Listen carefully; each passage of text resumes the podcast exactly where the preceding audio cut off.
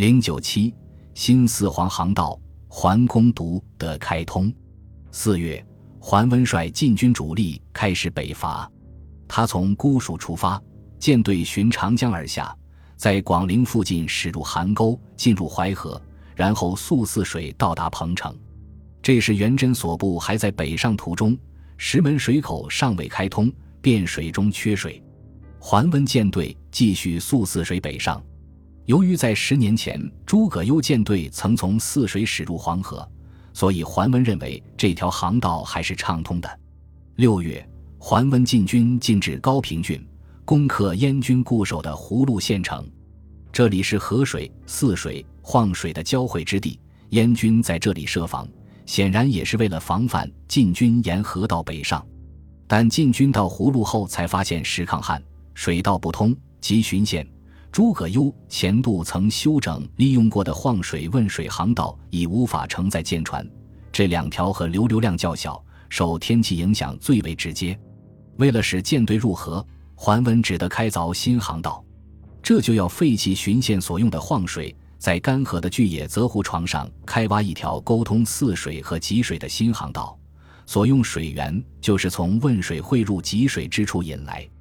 桓温幕府中的文士袁宏作《北征赋》记载北伐见闻，他关于此次开渠的描写是：于是被梁山劫汶波，汛清济，谤四啊。据《水经注》汲水二，梁山处在汶水注入汲水的对岸西岸，晋军可能在汶水入济处附近修筑堰坝，将部分水量导入自南来的新渠道中，这样新渠道南有泗水，北有汶水的水量补充，才勉强可以满足行船要求。当然，体积较大的船舰无法使用这种渠道。晋书桓温传云：乃凿巨野三百余里，以通舟运，自清水入河。但晋书毛穆之传则曰：温伐慕容伟，使穆之间凿巨野百余里，引汶汇于济川。所以新开渠道有一百里和三百里两说。另外，开渠所用时间亦有两说。据《资治通鉴》卷一百二，六月，辛丑，温至金乡，天旱，水道绝。温使冠军将军毛虎生凿巨野三百里，引汶水汇于清水。秋七月，温屯武阳，燕故兖州刺史孙元率其族党起兵应温，温至方头。桓温军四月发自姑蜀，至六月进入高平郡金乡比较正常。因为此前多在晋军控制的区域行进，不致耽误太多时间，且六月正当盛暑雨季，也符合乘雨季涨水驶过泗水上游进入黄河的惯例。如此，则桓温六月开始开渠，七月已入黄河到方头，开渠工作仅有一个月左右，加之舰队自高平郡驶入黄河，最少也要半月时间，故实际工期上不满一月。《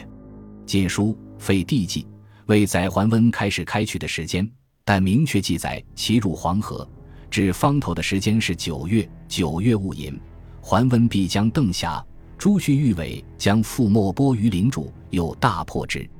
戊子，温至方头，晋军掘完渠道进入黄河，到底在七月还是九月？也就是说，开渠所用时间是一个月以内还是三个月之内，这和开渠的长度一样，要结合当时晋军能够完成的工作量，才能推测出比较合理的数字。桓温伐燕军队共有五万人，其中包括元贞西线兵力，桓温直辖主力规模应在四万人左右。这四万晋军还要负担与燕军作战及运输等任务，不可能全部投入开渠工作。据野泽地区处在南北方交界战线上，人烟稀少，能征集的民夫数量有限，所以桓温军投入开渠工程的人力不会超过三万人。使用手工工具开渠筑坝时，一名壮劳力每日完成的土方量可以进行概算。